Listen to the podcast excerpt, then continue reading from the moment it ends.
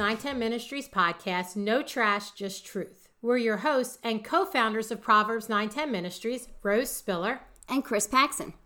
Continuing on in our Women in Scripture series, today we're going to talk about a woman from the Bible that many women may not want to hear any more about at all, ever. And that's the Proverbs 31 woman, otherwise known as a wife of noble character or the virtuous woman or whatever. And if that makes you want to turn this podcast off right now, don't. If you're tired of hearing Mother's Day sermons about how to be a great wife and mother, like the Proverbs 31 woman, if you're feeling like you could never live up to that standard, even if you had a million years to get it right, or if you're tired of it for the gazillion other reasons women are sick of hearing about the Proverbs 31 woman, stick with us. You might be surprised at some of the things we're going to learn about this passage.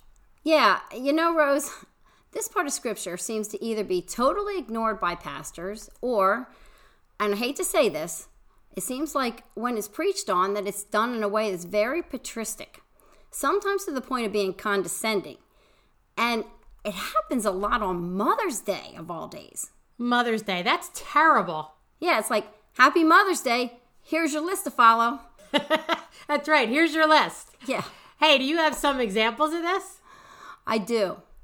And I want to throw a disclaimer in here that the examples we're using aren't from our own pastors currently or in the past.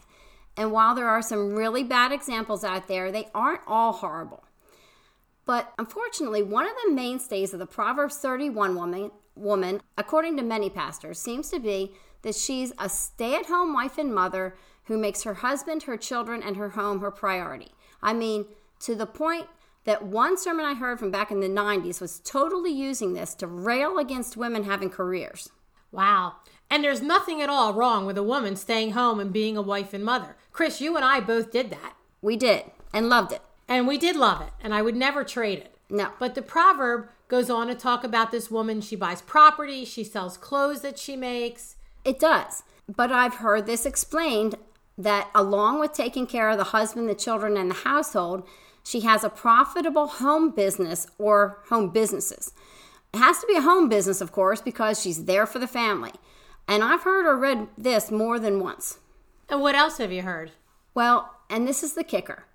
She does all of this. She takes care of the home, brings in extra money from the home business, and in general takes care of all this stuff so that her husband can be free to do the work the Lord gave him to do. Hmm. That's the explanation given? That's what I've heard several times now, listening to or reading sermons trying to figure out why women hate this passage so much of the time. And it seems that it's even been used sometimes to convince wives of men who want to be pastors to work and support him and do all the other stuff too so that he can get through seminary. So I'm starting to see why women sometimes have a problem with this proverb. It's not wrong for a woman to do any of those things being a homemaker, supporting her husband while he goes through seminary or whatever his vocation is. That's a really noble thing to do. But to use this proverb in a way to hold women's feet to the fire so they capitulate is wrong. I agree. And I've even heard verse 15, the one that says that she gets up while it's still night, explained away a couple of times with these pastors saying that she doesn't really get up while it's still night. She really doesn't have to. And then they give some different explanation of what it really does mean. So they're saying the whole proverb is meant to be taken literally, except that one line that women might have a problem with that they have to stay up part of the night. Right. I guess they do that to make women feel at least a little better about the passage. It's kind of like saying this proverb tells that a wife of noble character takes care of all this stuff and even though the text says so, it's not really like she has to stay up all night. Not really. If a wife was going to take care of all this stuff by herself, she'd have to stay up part of the night. Maybe all of the night, unless she's Wonder Woman. Yeah, unless she's Wonder Woman, you're right. The, the funny thing is, though, that there are some sermons I've heard where they say it does indeed mean that she stays up part or all of the night. And she does it willingly because all this other stuff the husband, the kids, the household means so very much to her. She's even willing to forego rest for them. She's a darn good woman. She's a much better woman than I could ever be. And I have to say, Rose, many of the women's Bible studies out there, which generally are written by women, don't seem to be a whole lot better. For the most part, This very last book of the Proverbs is looked at as a list for women to achieve. I've seen studies that say it can be achieved in 21 days. 21 days? I've seen a couple of those, in fact. I've seen studies on how to be virtuous, studies telling women they already are the Proverbs 31 woman. I've seen ones that attempt to lighten the load by making it kind of funny. But the main component of all these and most sermons is still to look at this as some type of list to try to achieve. I think that's why we have men who are out there looking for the Proverbs 31 woman to marry. And I think that's why we have women striving to be the Proverbs 31 woman. Chris, we should probably read Proverbs 31 so we can start looking at it. Okay, so I'll read it. Here it is. This is all of Proverbs 31. Proverbs 31, the sayings of King Lemuel, an inspired utterance his mother taught him. Listen, my son, listen, son of my womb. Listen, my son, the answer to my prayers. Do not spend your strength on women, your vigor on those who ruin kings. It is not for kings, Lemuel, it is not for kings to drink wine, not for rulers to crave beer, lest they drink and forget what has been decreed and deprive all the oppressed of their rights. Let beer be for those who are perishing, wine for those who are in anguish. Let them drink and forget their poverty and remember their misery no more. Speak up for those who cannot speak for themselves, for the rights of all those who are destitute. Speak up and judge fairly. Defend the rights of the poor and needy. Epilogue The wife of noble character. A wife of noble character who can find. She is worth far more than rubies. Her husband has full confidence in her and lacks nothing of value. She brings him good, not harm, all the days of her life. She selects wool and flax and works with eager hands. She is like the merchant ships bringing her food from afar. She gets up while it's still night. She provides food for her family and portions for her female servants. She considers a field and buys it. Out of her earnings, she plants a vineyard. She sets about her work vigorously. Her arms are strong for her tasks. She sees that her trading is profitable and her lamp does not go out at night. In her hand, she holds the distaff and grasps the spindle with her fingers. She opens her arms to the poor and extends her hands to the needy. When it snows, she has no fear for her household, for all of them are clothed in scarlet. She makes coverings for her bed. She is clothed in fine linen and purple. Her husband is respected at the city gate, where he takes his seat among the elders of the land. She makes linen garments and sells them, and supplies the merchants with sashes. She is clothed with strength and dignity. She can laugh at the days to come. She speaks with wisdom, and faithful instruction is on her tongue. She watches over the affairs of her household and does not eat the bread of idleness. Her children arise and call her blessed, her husband also, and he praises her. Many women do noble things, but you surpass them all. Charm is deceptive and beauty is fleeting, but a woman who fears the Lord is to be praised. Honor her for all her hands have done, and let her works bring her praise at the city gate. That is a huge task list. It is, if you turn it into a task list. But there's more here than meets the eye. There is. So we're going to take a look at this passage a little closer. Chris, like we always say, scripture needs to be taken in context. So before we delve into these verses at the very end of the book of Proverbs, we should start by taking a look at the very beginning of the book of Proverbs, because that's where we need to start in order to get some perspective. Absolutely. And there are some things about Proverbs we need to say right from the start. And the first one of those is something we say all the time, Rose, and that is that all of the Old Testament points to Jesus. As we study this, we need to keep that in mind. So we need to look for how Proverbs points us to Jesus and the gospel. Yep. Also, the book of Proverbs is laid out as a father giving instructions to a son.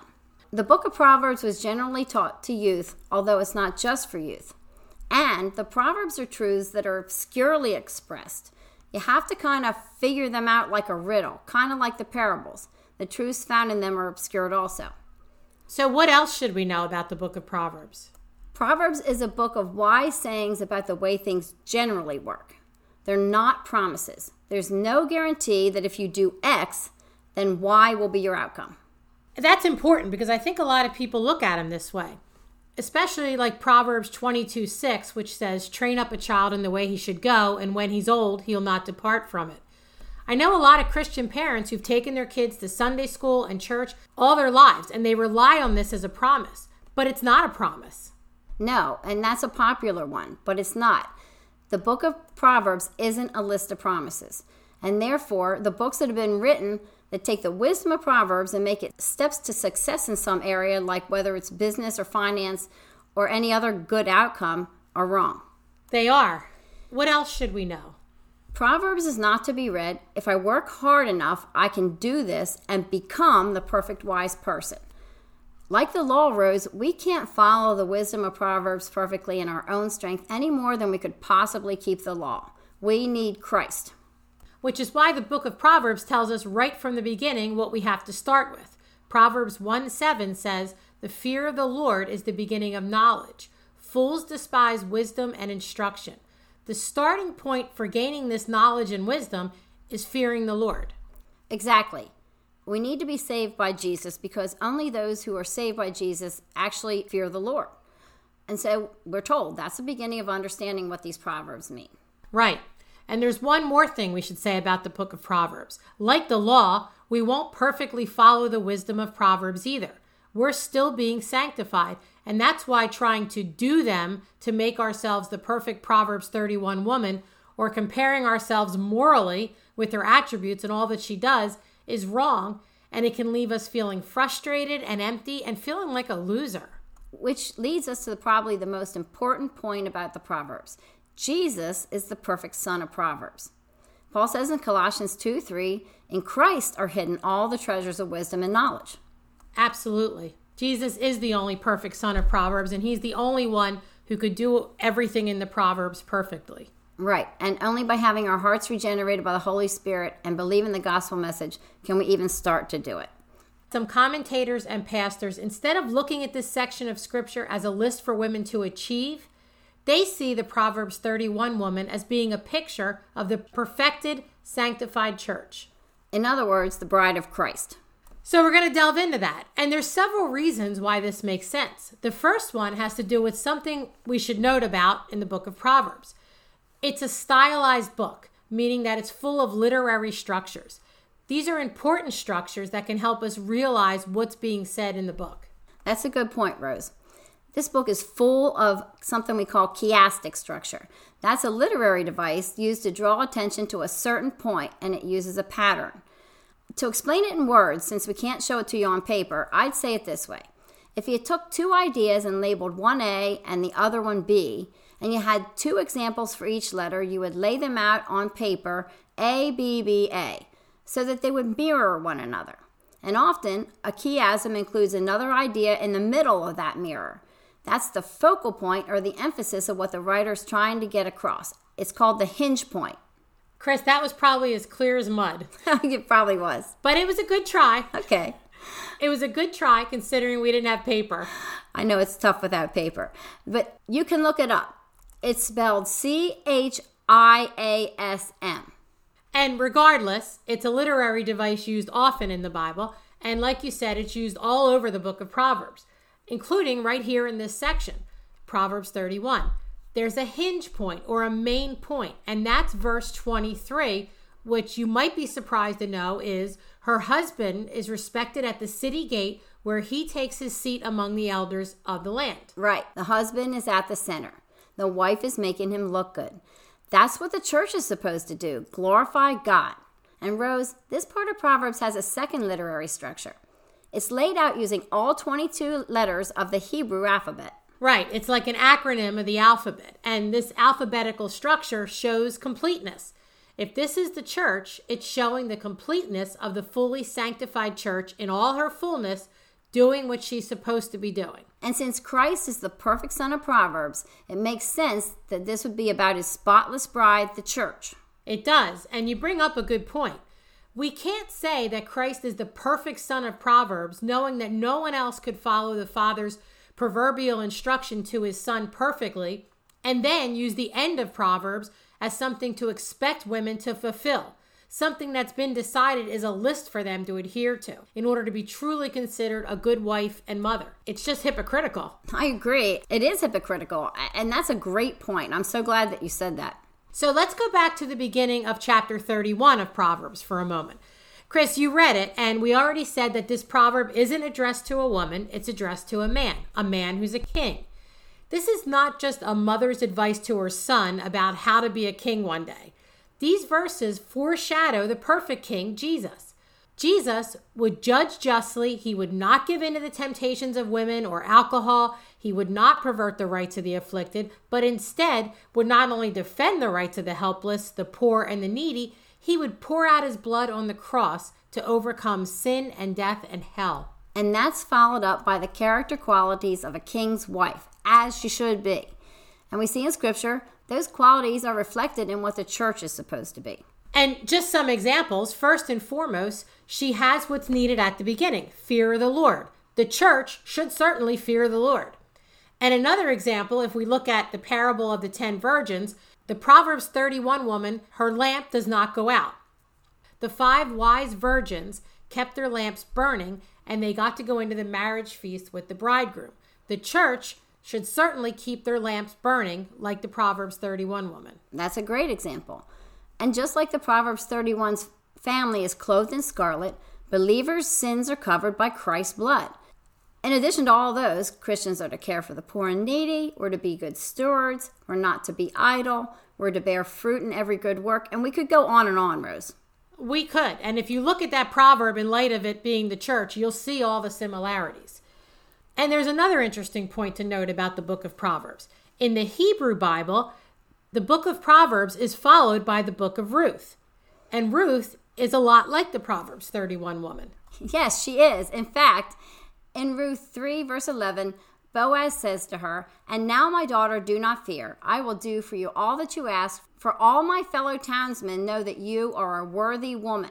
And the reason we're bringing this point up about the book of Ruth following on the heels of the book of Proverbs in the Hebrew canon is because Ruth, who was widowed, needs a kinsman redeemer, a near relative who will fulfill his obligation to marry her and continue the deceased family name according to Levitical law. The relative's name is Boaz. And the book gets you wondering will Boaz prove himself righteous? Will he redeem Ruth and her mother in law? And he does.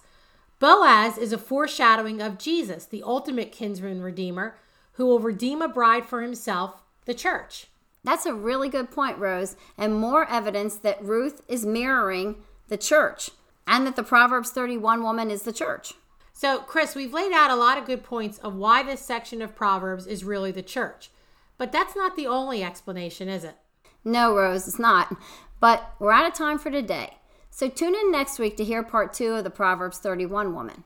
Like we said at the beginning of the episode, if you're tired of hearing about this virtuous woman and if you're feeling discouraged when you see this passage, if you hate this passage or think it's what you need to aspire to in order to be a godly Christian wife, or if you're a man who's always looking for a Proverbs 31 wife, we invite you to tune into the next episode. We think you're going to be surprised at what else you might learn about this passage. If you have any comments or questions about today's episode, please feel free to leave them on the podcasting site you've been listening to or go to our webpage, proverbs910ministries.com.